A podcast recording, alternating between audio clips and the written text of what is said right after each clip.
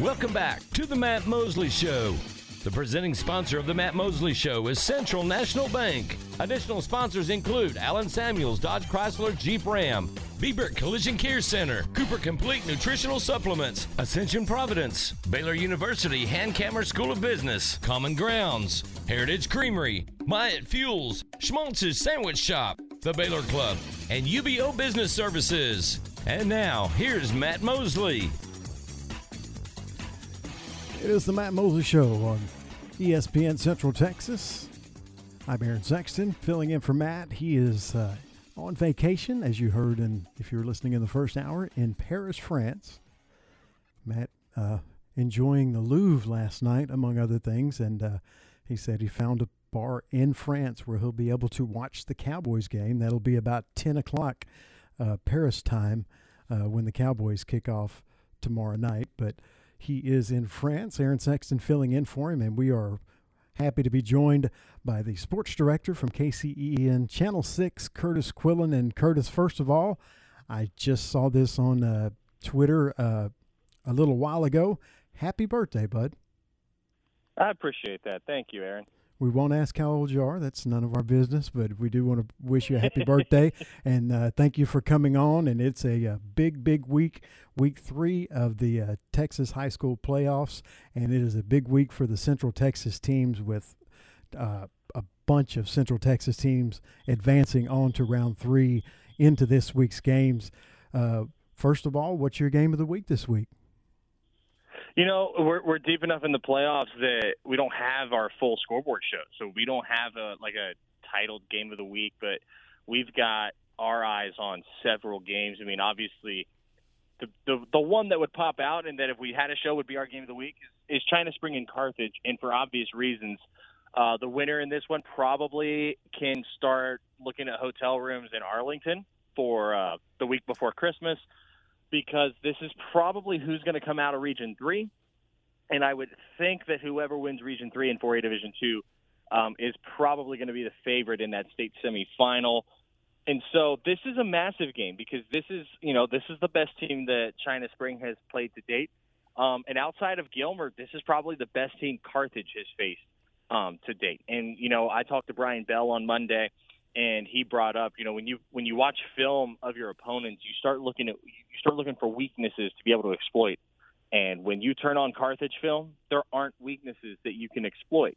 And so it's a matter of how do you find ways to force Carthage into mistakes and how do you capitalize on opportunities they give you because this is not a Carthage team that is – uh, unblemished at, like in years past. I mean, against Rusk, Carthage turned it over seven times and somehow still won that game. That's a skill that I know a few college coaches would like to figure out how to turn the ball over seven seven times and still be able to win.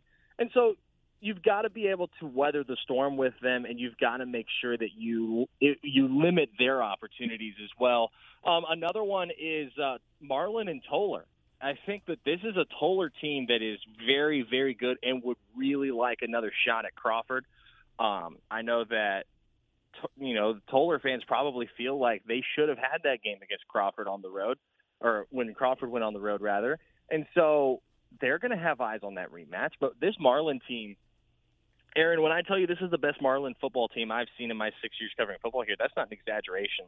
Ruben Torres not only won a playoff game for the first time there in six years, he's got these dudes as confident as anybody in the region, and there is a legitimate chance that Mar- Marlin could play Crawford next week in the regional final. And I don't think that that's a stretch to get there. You know, I mean, this is a really good Marlin team, and don't forget, you, you know, Crawford's got the early game against Italy there at Alvarado, and uh, that, that's an Italy team that's really, really good. And so you've got you know the top two seeds in both District Seven and Eight left on the, on that front. And then obviously the in 2A Division Two, the story is District 10 because Martin Wortham, Bremond and Chilton, uh, both of those games are interesting for other for you know how dominant is Mart in this go round and what's going to wind up happening next week with uh, you know back to back rematches to finish out the region. Yeah, that's a, that's a pretty incredible showing by 10-2A uh, to get all four teams to the third round of the playoffs. And now, of course, they'll be playing each other for the next uh, two rounds of the playoffs. Um, and we saw Mart last week. Uh, I don't want to say it was a close game, but it was their closest game that they've had probably all season. And uh, that Celeste team really had a game plan going in of running the ball and play def- playing defense, and they had a, a, big, talented running back that they were just going to run right at him, and uh, limited Mart to just three plays in the first quarter. Mart, though, just so talented, so well coached, was able to pull away and, and, and get that victory in the end. But um, is that kind of a blueprint for how you play Mart? I mean, I think it is kind of a blueprint for how you play Mart, but I also think that there's one thing that, you know, Kevin Hoffman's always known about coaching at Mart. And I think it's something similar to what we've heard uh, from John Calipari back when he was at Memphis, and I think it still rings true now that he's at Kentucky. You know, you're going to get everybody's best shot because you are you're you're the guys. Like you're the team to beat in that region, and so everybody wants to take you down. That's why all of these Houston teams take, you know, four-hour bus. Ride. These really good Houston teams, like Atascocita and Pearland Dickinson, for years have taken the four-hour bus ride up to Allen because they want to be the ones to to have done the unthinkable, win at Allen Eagle Stadium, which finally happened this year. Um, and last year, I think a lot of teams saw, okay, if you keep the ball out of Mart's hands, Roger Freeman can't can't hurt you because he he's limited to just tackling, and so you just run it away from him. And I think they saw that with the Windthorst game there in the state final, and so um, I think everybody's starting to see, okay, let's see if we can't get the ball away from Mart and just run it and run the clock down. And I, you know, Hoffman knows that okay, the first couple of drives you're going to tell us what we're going to see in the game, and we can always regroup from there. I don't think that he's married to a script at all early in the early goings of games.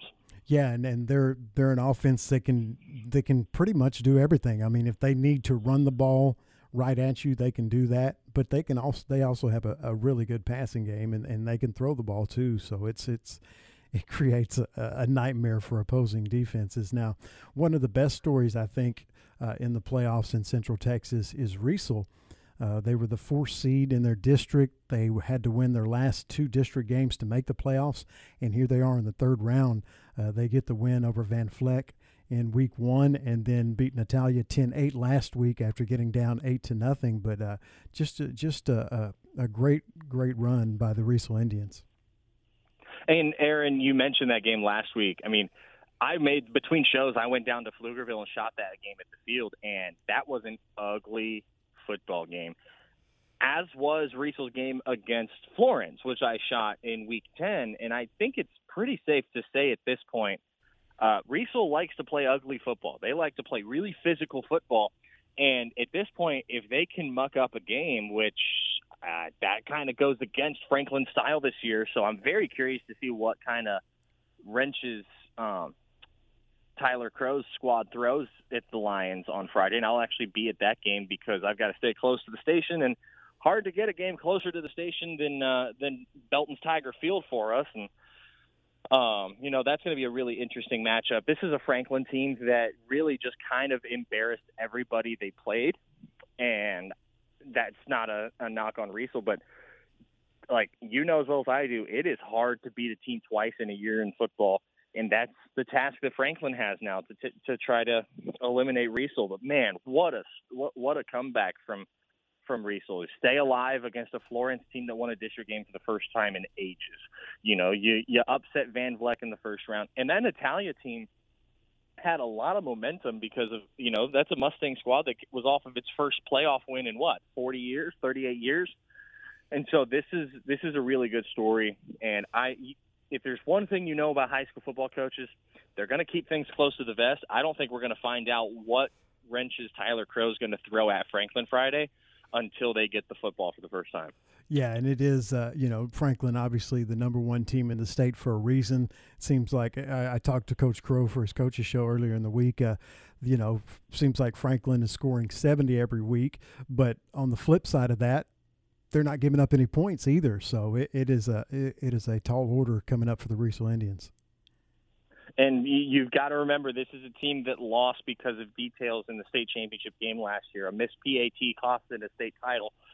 If there's one thing they've been stressing in the offseason, it's been the details. And that's honestly where football is won. The game is about blocking and tackling, but you've got to, you know, making a making an extra point in 3A is going to carry you a long way. You have to create disruption against this Franklin team.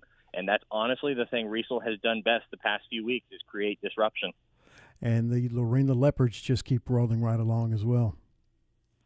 Man, Lorena's looking like the favorite in that region, aren't they? Yeah. That is a loaded team. I think it's safe to say that the winner of this week's game at Texas State is probably the favorite in the regional final between Lorena and Columbus. I mean, that is a that's a stacked matchup. It really is. And then you know, Academy Diboll is not exactly a, a slouch game either. And Diboll is a team that it doesn't matter what year it is. It doesn't matter who the guys on the roster are. Diboll is going to make you need a massive ice bath on Saturday morning because they're that physical. This is you know this Lorena team is as as good as any that I've covered in my time here. That is a uh, that is a really good Leopard Ball Club, and they're going to have their hands full Friday afternoon. But you know, one thing that I've heard, I've you know, talking to guys like Shane Anderson. I'm not sure if I'm if I'm supposed to be saying this, but one thing talking to Shane Anderson when he was at Connally was, you know, you play you play Lorena, and there's just going to be times that they throw stuff at you you haven't seen on film because Ray Biles and his staff have so much coaching experience and so much coaching pedigree that they're going to call a timeout and you're going to have to figure out what they're drawing up in the dirt. And that's what's going to beat you is whatever Ray and his staff have drawn up in the dirt. And so that this is going to be one of those where the Leopards just have to kind of okay, what are what are we seeing from them? Kind of feel the game out, and then they should be fine from there. I do think that the Leopards have what it takes to get to a regional final, and at that point, you know, you're two wins from Arlington. Yeah, it's just an all around incredible week for Central Texas high school football. And I'm, I'm looking forward to so, so many of these games. Let's talk a little bit about college football and Baylor with their uh, regular season finale Saturday, 11 a.m. at Tech. We'll have the pregame starting at 7 a.m. here on ESPN Central Texas. This is a game Baylor, I think, is obviously the better team. There's no looking past Tech because it's the last game. Um, what are your thoughts on the game and and uh, do you think Baylor wins going away? Do you think it's a close game? Do you think Tech upsets them?